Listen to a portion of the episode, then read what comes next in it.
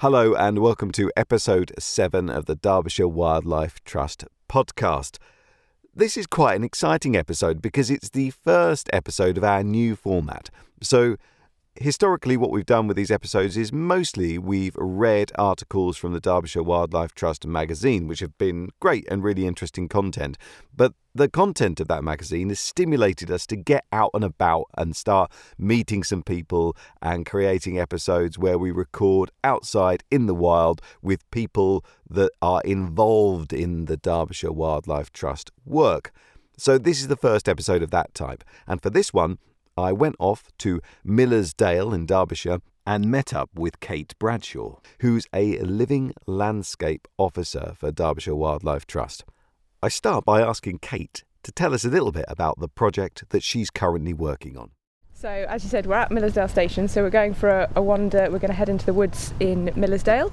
Um, like you said, they're steep sided limestone valleys that are covered in mostly ash woodland, um, so they're called ravine woodlands and so we're going to go and have a look at some of the ash trees which sadly have ash dieback so we're going to have a look at some of the felling work we're going to be doing to try and mitigate that problem and so, so I guess a, a part of this then is and I, I, heard you speaking earlier that um, there's a kind of sort of public reaction to cutting down trees, which I suppose is fairly logical. It's like, oh, that is that a good thing to do? Cut down trees when what you're trying to do is preserve wildlife? Yes. So obviously trees are, are, awesome and cutting them down is always going to be a sad thing no matter how old they are. Um, the problem we have is we have ash dieback in the Peak District which is a fungal disease um, which is going to eventually kill probably between 70 to 95% of all the ash trees in the UK.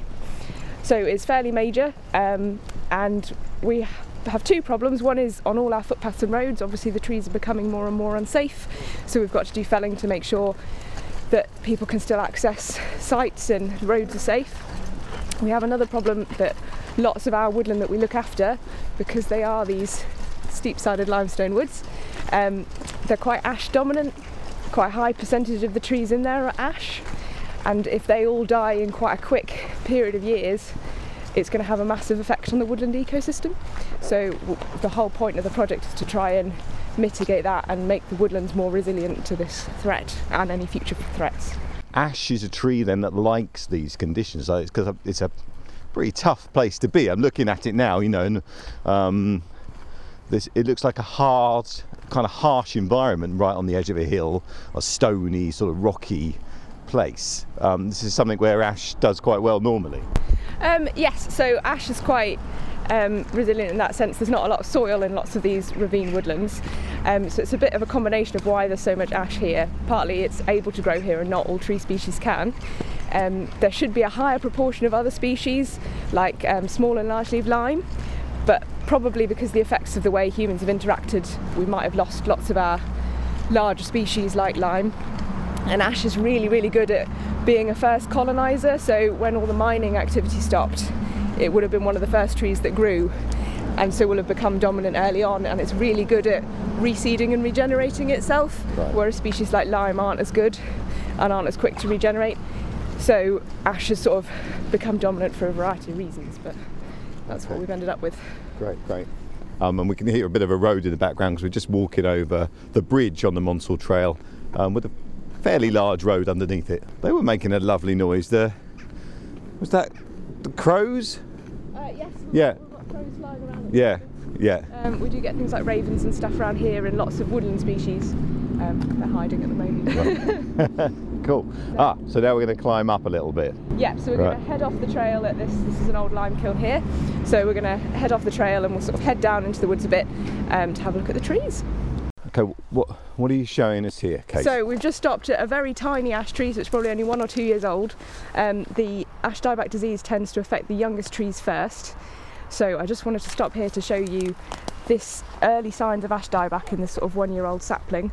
The top half of the tree has gone sort of a, a browny yellow colour, whereas it should be a really sort of lovely pale green colour. Um, so that's the sign of ash dieback working its way down the stem. It ta- starts at the very tips of any tree, any ash tree, and works its way towards the centre. So it's quite easy in the younger trees. You start to see the the top half of the the little saplings die off, and that's that's ash dieback. Okay, so and yeah, you can see that it's at the very very tip of this sapling. It's very light brown. And it sort of darkens and then goes to its original lighter green colour as it goes down towards the ground. Yes, and Yeah. you can sort of see a, a quite a, a strong line where it changes from the the dark to the green. Um, you do sometimes see sort of a it's called a diamond lesion, and it's a sort of a diamond shape around where the branches come out. So it almost it's sort of one there. You can see there's like a sort of the bottom half of the diamond around that little branch, and then sometimes they're quite an obvious sign, but we don't see them on all the ash trees. Right, and so this tiny sapling here um, is, is directly next to a sort of larger sapling, or or would the, or would you say that's part of the same tree? Um, it's it's hard to tell because they're sort of a foot apart. They might Yeah. be from the same rootstock, or they might just be two separate trees. If that is the on. same, is it is that one doomed?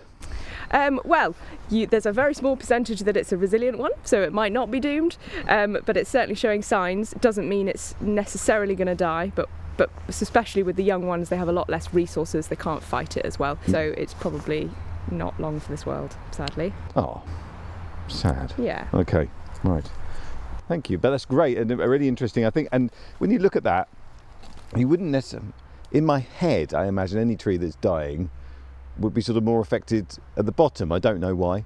Um, and when you see something like that, you might just think, "Oh, that's just a damaged branch or a part of that," um, and it's okay at the bottom, so it must be doing all right. But but sadly, that's that's completely wrong. So Yeah, it's, Yeah. it takes a while to get your eye into all the little signs of ash Mm. dieback. When the when the leaves are out on everything, it's easier because ash trees that are suffering from it tend to have not as many leaves. Their tips don't have any leaves, and especially in the later summer, you start to see sort of whole branches might be curled up brown leaves when they should be green, and that's a sign of ash Right. dieback taking taking them out. And Kaylee's getting some photographs of the um, that particular tree, so hopefully that will be somewhere on a website where someone can look at that and discover what it looks like. Brilliant.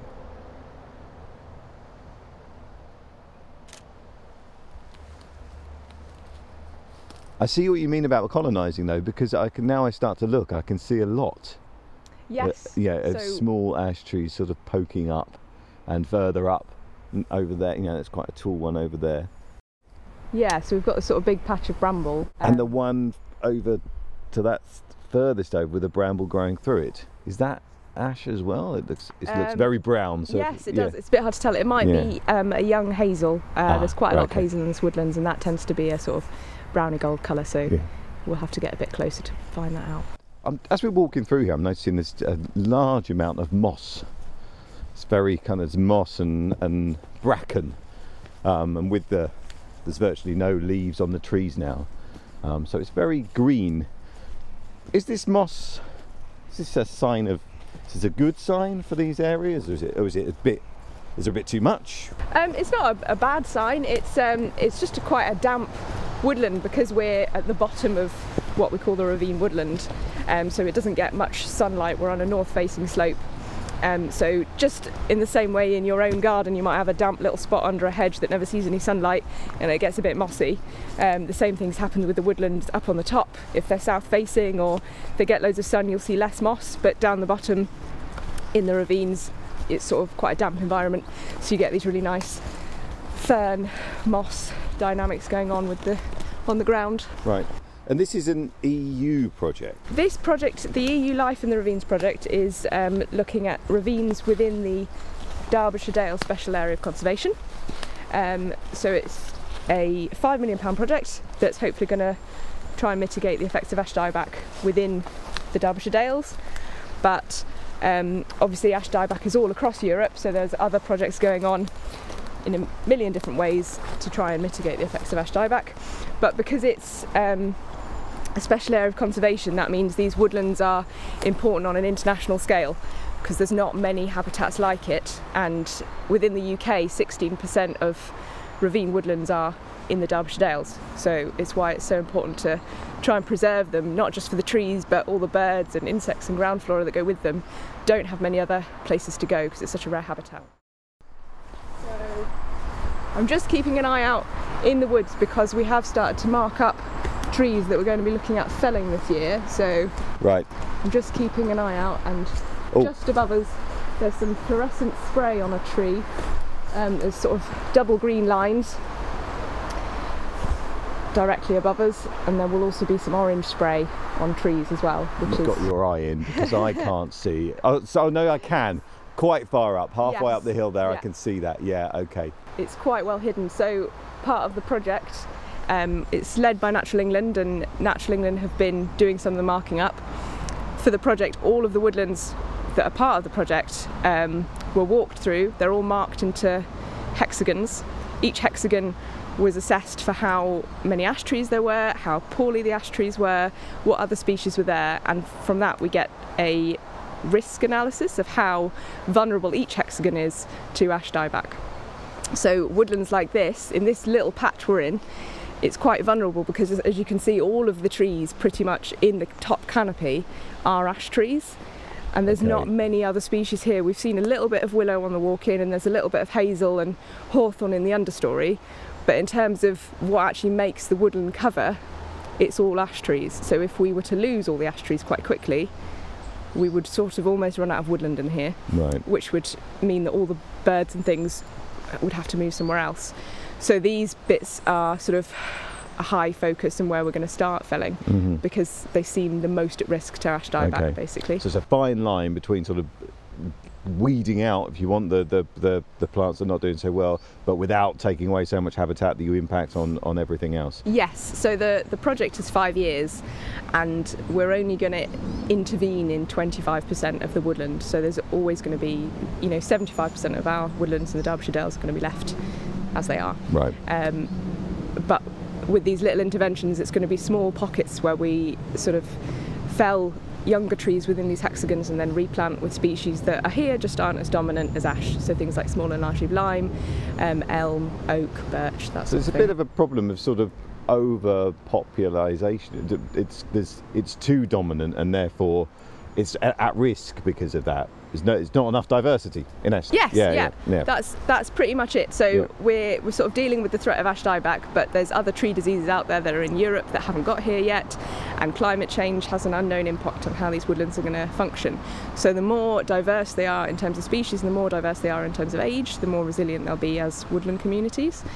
Um, so although we're dealing with ash dieback, hopefully the impact will make them more resilient to whatever happens in the future as well Okay. um, and also all the all the woodlands are different. Like if we if we walk 100 meters up the hill, it'll almost be willow dominant in some areas of this woodland, and each woodland is so different. Whether it's up the top of the slopes where it gets all the sun, or down the bottom. So that's why we've had to mark up these hexagons and do tiny little patches of woodland and assess them all individually because the woodlands change quite quickly, Mm. and so some of them are going to be more at risk than others. So, um, and here's a tree wrapped in ivy with some fluorescent green paint across this one. Are these all ash here? All of Um, these trees? Yes, pretty much all the trees we're looking at now are ash. Uh, there's some young hazel and some young witch elm in here, but um, all of the, the larger trees we're looking at are ash trees. Um, so this is uh, a hexagon coupe that's been marked up by Natural England to, to be felled this winter, hopefully. So we're, we're looking at a tree that's got two fluorescent green stripes on, which is the centre of the hexagon. Oh. And then when we look right, we can see another two green stripes, which is sort of the edge. So they mark, there's double green stripes that mark the edge of the coupe, so that when the team come in to do the felling, they know what area they're working in. A bit like chicken coop. Yes, apparently it's from the French to cut. Ah, so, okay. Yes, so it's sort of used into a small wooden Is that area. the same with chickens? I don't know, to be honest. It's a bit Yeah, bleak, isn't it? That is a bit bleak if that's the case. I'm not sure. We're going to have to Google that one. yeah, we I are. um, yes. So where's the? I'm trying to see the outline. Oh, over there. Okay, so you're talking. If this is the centre and that's the the outer outer edge, then they are. What? That's about 15 to 20 meters away from I I suppose from the centre, something I think like they're that. 56 metres in diameter, but I will have to check. that. Okay. It's roughly that. Okay. Yeah, yeah. something like 20 meters over Yeah, there. Then. Yeah. yeah. Right. Um, so, what Natural England have do- done after we did all the assessments of how vulnerable each area was, the most vulnerable areas they're starting to mark up to be worked within. Um, so they're marking the edges and then they look for hazards. So if you see any orange spray paint, that means it's a, a dangerous tree that when they come, the team come in to fell, they just need to keep an eye on and not be underneath or anything like Mhm. that. Um, so what they're going to do is they'll fell smaller ash trees um, and then make space to, to replant with different species is the idea and that's going to be happening for the next five years within lots of the woodlands within the SAC that are these steep limestone ravine woodlands. I mean, obviously, that's um, in terms of the cutting down and the identification and stuff. That's quite a per- that's an important professional role that someone's taking. Are volunteers helping at all with other aspects of the replanting or being part of um, the whole process? Yes, so it's lots of different organisations are involved, so each organisation is doing things differently, but um, there definitely will be volunteers getting involved. Some organisations uh, sort of clearing some of the smaller trees with volunteers. Um, some of the planting will be done by volunteers. As you can see, lots of the woodland is super steep, so some of it isn't accessible to everyone. Yes, yes. So you sort of some of the areas it's easier to get large groups of people in to plant, which is great. Um, other areas it's a bit tricky. So yes, it's all different depending on which bit of woodland you're in and which organisation we're working with. Yeah. As Kate and I talk about volunteers, it feels like a good moment to say thank you to members of the Derbyshire Wildlife Trust who enable this and all of the other projects that are done to protect the wildlife in Derbyshire. If you're not a member of Derbyshire Wildlife Trust, then please check the link in the show notes because right now, as we release this podcast in January 2022, there is a 25% off um, opportunity for anybody that would like to join, uh, and that is um, open until the end of this month. So open until the end of January 2022. Um, it's a great opportunity to find out all about what Derbyshire Wildlife Trust are doing um, and to receive regular updates, including a magazine with lots of articles about what they're doing. So please check that out. And now let's get back to the Ravines project. Actually, tell us about you, Kate. So, how long have you uh, been doing this kind of work? Has this, has this been your life's work, or uh, have you come to this later? What, what's your So I'm, What's your story? I'm really new to Derbyshire Wildlife Trust. I've only been here about two months. Um, and before that, two months? You Two turn up two months, you start cutting all the trees I down. know. Oh, shocking, isn't it? um, but so I used to work for the National Trust before. Um, so I was I was there for about eight years with the National Trust in different places, but I came straight from the White Peak uh, National Trust. So same area, and um, I was working on mostly on a woodland project, doing a, a similar sort of thing to what the EU Life project is going to continue doing. so are similar a kind of trees-based ash uh, dieback. So you brought your expertise to this new job. Hopefully, Yeah, that's hopefully. the plan. Right. Um, so we're sort of reaching towards the edge of the woodland, so we're going to um, crack on uphill up some. Oh, you're going to make us do some climbing now. do okay. climbing, Yeah. see if we All right. find anything. Yeah. Good. So those interested in coming on this little journey that we've gone so we left the car park, we walked down the Monsal Trail and then sort of straight over onto a small path on the other side of the river. Is that the Wye? Yes. Yeah, it's the Yes. Wye, yeah. And we can hear the Wye quite full, running quite rapidly at the moment. Yes, yeah, Yeah. it's had a, a lot of rain in the last few days, so Yeah. all the river levels are really high at the moment. Yeah. Um, so we have got the road next to us as well, Yes. which is nice and loud. Yeah. You have to go a very long way, unfortunately, in the UK to not get road sounds. You do. So Ah, we were have just got here? talking about a bit of ground flora. So if we look behind us over here, um, there's a hart's tongue fern, which is that really long. So, I have a little confession to make. Captivated as I was at this moment by Kate's description of the woodland and the wildlife around us, I neglected to point the microphone in her direction, so this bit is almost inaudible to you. But what Kate is describing is a hart's tongue fern. damp woodland round here. So that's a, a really nice sort of old woodland species. And we've also got Dog's Mercury, which doesn't look like anything special. It's just got a, got leaf-shaped leaves in pairs. Um, but this woodland will be covered in it um, come spring, and Ah. that's a, an ancient woodland indicator. Um, so although it is quite common, it's also quite special, which is nice. Lovely. And does that flower in the summer, things like that, or is it just it just sort of ground cover? It's mostly ground cover. There are male and female um, types of the plant, and it does have small flowers, but they're not very They're, you know, they're not a nice big blousy pink flower. Or anything. No, They're no, nothing, not showy little offy. green- Yeah, No, no. little flowers. And the fern, sorry, what did you call the fern again? Hart's tongue fern. that Hart's one. tongue fern, which is rather like a sort of long tongue, I suppose. is, yeah. Yeah. Hence the name. Yeah. But, um, yes, again, it doesn't look like anything fabulous at this time of year, but um, Yeah. it is quite a nice sort of rare species um, that's quite common. In, I can see something on the bottom of the leaf there. I don't know what that is. Oh, the the sort of like brown. They look Yeah. almost like tiny brown caterpillars. So Yes. that is um, how they reproduce. It's where they have little spores. Um, Ah. That grow. So when you look on the underside of ferns, sometimes they have really crazy patterns, particularly in late summer when they're all doing their thing. Sometimes they can be bright orange or yellow or, or brown. Um, some of them are, are dots, some of them are, are lines, like the one we're looking at, loads of little lines. So it's always worth looking under a fern. Yeah, yeah. Okay, so that's how it reproduces. Yes, yeah. Right. And there's only one. There's, you know, I noticed a lot of the. Oh, what was this one called? Dog's mercury. Dog's mercury, but a, but quite a limited amount of the tongue ferns. Only Yes, one so there. I it's, can't. it's not as common. It's quite a, a nice thing to see, I suppose. Right. There's a tiny baby ones behind Ah, yes. Okay. Um, but Yeah. yes, they're not as common. So what you have with ash trees, because they they're super late to come into leaf and they're quite early to drop. Historically, people used to call them the lazy tree because um, they're not in leaf for anywhere near as long as other trees are. Ah. But that creates quite a special dynamic on the ground.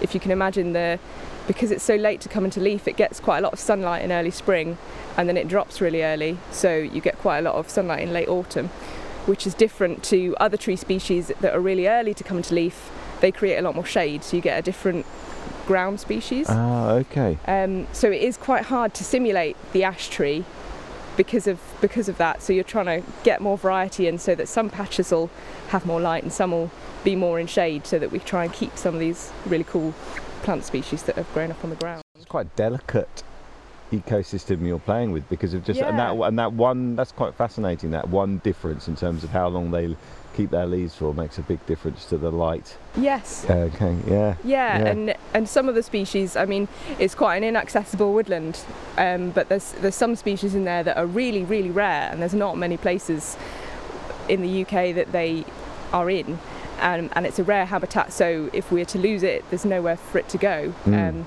so there's some plant species that we're really keen to try and keep as much as possible. Mm. Um, we have got some plants that have got little fences around them because they're so so rare. We're trying really to stop any deer browsing or anything like that oh happening. wow and do you get deer in these woodlands Uh, we do. It's quite quite small numbers at the moment. Um, really small numbers. Some parts of the um, Derbyshire Dales do get quite high deer numbers. We get roe and muntjac and some red deer in places. Um, but here it seems to be quite low numbers at the moment.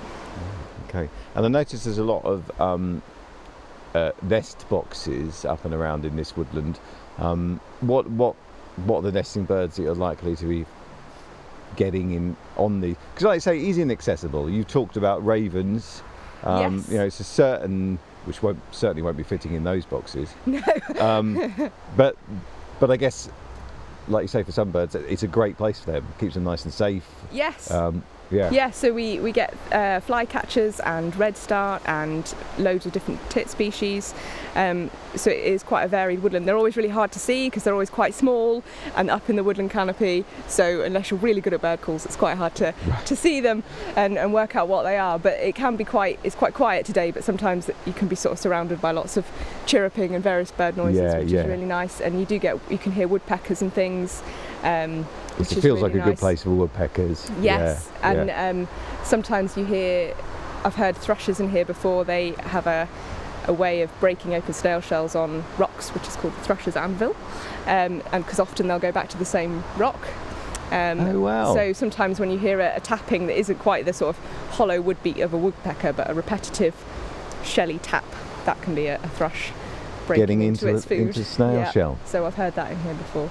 excellent that's lovely okay do, do we want to go any further up is there anything else that we want to Um, it's it's sort of more woodlandy stuff. We might just walk a bit far. There's quite a lot of ash regrowth on that tree up there, so we'll go and have a look at that. okay See if we can see anything interesting. Dead man's fingers. Fungi. Just here. Haley thinks she's found dead man's fingers I think that's what they're called. There's so many different names for that, but um, yes, it's like a weird, weird fungus um, that grows in sort of black, s- they look like black stubby fingers reaching out of a branch, basically, as Katie said, dead man's fingers. Um, Oh, okay, yes, I see that there. a- yeah, sort of yeah. hand-shaped group of them there. Um, so yes, I think that's what they're called. Okay, so we've got a. Is this a fallen ash here? There's a basket there. There's a basket. there. a wicker basket. that's too bizarre. I mean, you do find litter, sadly, around, but it's the first time I've come across a, a wicker basket dumped on this. so weird. It's like a really nice basket. yeah, Actually all right, isn't it? strange.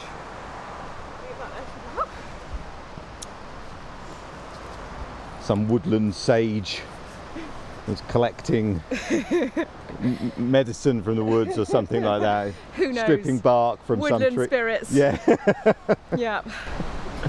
Um, I wanted to have a look at this. We've got quite a chunky ash tree in front of us. oh, okay. Um, so at this time of year, it's quite hard to see the signs of ash dieback because they haven't got leaves on. It is, and when you look up, really they all become almost the same colour, don't they? Because it's just against a grey sky, so it's very hard to see a difference in colour in the in the tree itself. It is hard to see, but what what we can look at is um, the tree we're looking at has got a fork, and on the right hand branch, it's got on a sort of the main stem, it's got loads of tiny little branches coming out that almost make it look hairy, but sort of bristly, I suppose is the word. Yeah, yeah, yeah. Okay. So there's lots of tiny little branches all the way up that quite large stem. Yeah. And normally, if you imagine a tree pattern, you have really big stems that go to big branches, that go to slightly smaller branches, that go to slightly smaller branches. But what we're looking at is a, a really chunky stem with tiny, tiny new growth growing up, which is a sign that the tree's sort of panic growing. Something's wrong and it's not very happy. Ah. So it's it's putting out loads of shoots to try and recover and reproduce. So that's quite a good sign in the winter. If it's got loads of tiny sort of bristly branches coming off a big chunky stem, it's a sign it's not very happy. And just because ash dieback is so dominant here, we're assuming that that has there's a, probably there's a good chance that's what it is. a- ash dieback and it's Yeah. not a very happy tree. Oh, okay, that's interesting. So normally, so on that, and you're talking about the the left-hand fork. Uh, the right the right-hand fork. yeah. your pardon. Okay, so all those tiny little. I see. Yes, tiny, tiny little branches all the way up. Yeah. Yeah. Whereas if you look at the left hand one, which is, is slightly, is not quite the same, it's got yeah, that it's really big smoother stem all the way up. with, yeah. with normal sized branches coming off and the smaller branches coming off them, and it doesn't Yeah. have that tiny bristle and you growth. can compare it to some of the trees over there actually as Yes. well. Yeah, yeah, which are much smoother. So what can people? We've sort of seen a few. We've got a bit of a sense of identifying ash dieback. Is there anything people can do if they come across that on their walks, or is, is there a, something they must do in terms of reporting that kind of thing? I don't know. Um, there's nothing you have to do because it's so sort of common now. It's not like when you get a new tree disease and you have to, you, you know, there's some diseases where people want to know as soon as you find them if you think they are that. Right. Um, but ash disease is so common that you don't need to report it anymore. Um, and there's no legislation on what you do with the timber or anything because it's in the fungus, it's in the soil. Once it's here, we can't really do anything about Right. it. Um, but what you can do is, is look out because it's a problem all over the country. So various people have volunteer opportunities, like you say, or they might be asking for donations to plant trees to replace the ash that have to be felled. Um, so it's worth having a look what's going on in your local area around ash dieback if you want to get more involved. And also keep an eye if you've got ash trees in your garden. It's worth having a look in the summer to see if they're looking a bit poorly and whether you need to do something about that as well. Okay, um, we've got a sense of the the reasons that we're taking away um, the ash dieback in terms of the prevention of the disease spreading. What what are the? You were just talking then about the other benefits of of that more more diverse woodland in places like this. So the the disease, which as you said, you can't stop, but you can um, do your best to, to increase the diversity and therefore mitigate the spread of the disease and other diseases within woodland habitats like this. What are the other main benefits outside of that? Um, so, as we've sort of been looking at, some of our patches of woodland are, are almost all ash in the canopy, and they're not very diverse. And in some of our woodlands, because of the, the history of human intervention and the mining, all of those ash trees started growing at the same time. So there's not much diversity in terms of age, and there's not much diversity in terms of species. So with this sort of big partnership project, we can because we're replanting with different species and we're we're planting new younger trees hopefully overall we're going to make all of the woodlands in the special area of conservation more diverse in terms of species and in terms of age which means not only are they more resistant to ash dieback hopefully but there's other tree diseases out there that might get here in the future if we're unlucky so making the woodlands more resilient means if something hits a different tree species, there's still other species there. If it hits the younger trees, there'll be older trees and vice versa. So it's just making them more diverse to hopefully continue to grow in the future. Who knows what climate change will happen here, what effect that's going to have on our woodlands. So if we keep that woodland cover, keep lots of seed sources so that it can keep regenerating itself, then not only do we get to keep the trees, but we get to keep all of the ground flora like we've been looking at and all of the bird species and the insects and the fungus that goes with it. That's the idea anyway. Lovely. And the, the key there is diversity versus homogenisation, isn't it? And I, I guess the lovely thing about that is diversity, whatever way you look at it, seems to be a great thing for anybody, whether it's diversity in our kind of human everyday life um, or diversity in our natural life. It clearly is something that matters a great deal. So, yeah, yeah, definitely. It just makes everything more resilient to whatever comes next, basically, which mm. is really important. Um, and loads of work has gone into this project to make sure that the species replanting aren't going to have a detrimental effect because obviously they're such special landscapes that you don't want to go in there and do stuff that's going to have a negative impact. So quite a lot of pilot projects have gone into this to, to see how it's all going to work and look at what these sort of woodlands should have in terms of species so that we're planting the right things in the right places. So quite a lot of work's gone into making sure it's hopefully not going to have a negative effect um, on anything and it's just going to improve the diversity where we can. So just a, a few last words, Kate, because we've We've come back down, I'm back in the car park at Millersdale, and we were talking on the way down the steps. We're just talking about the sort of the, the personal impact of this kind of work and how it leaves you feeling. So could you just say a bit about that? Yeah, it's, it's sort of really hard to imagine because even though we know we're going to lose loads of ash trees and we're in an ash dominated landscape, it's really it's really hard to imagine that all those favourite trees that you, you see every day on the way to work or that in your garden or, or where you take the dog for a walk, that they won't be there maybe in a few years, and that's quite hard to imagine. And doing the work, we're trying to be as sensitive as possible and do it as, as well as possible so that we're doing the right things in the right places.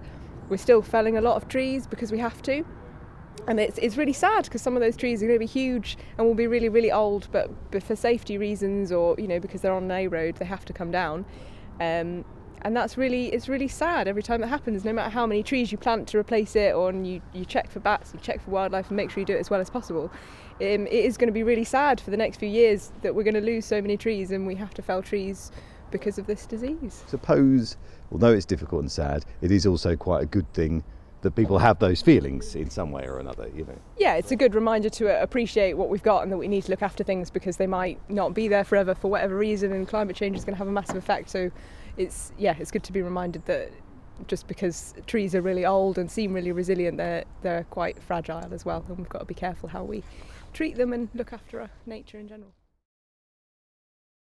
Thanks once again to Kate Brunswick there for taking us out into the woods and she talked about reminders um, about nature there at the end. And I think I just want to leave you with with one reminder, really, which is just the sounds of the ravines. So we've recorded um, just the the general ambience of that area of nature that we were in. And as you know, there's a river running at the bottom of the ravine and you can hear a road. So sometimes there are traffic noise, um, but there's also some lovely quiet moments and you begin to hear the birds uh, in the trees on this very grey uh, day in December 2021. Um, but yeah, just listen through.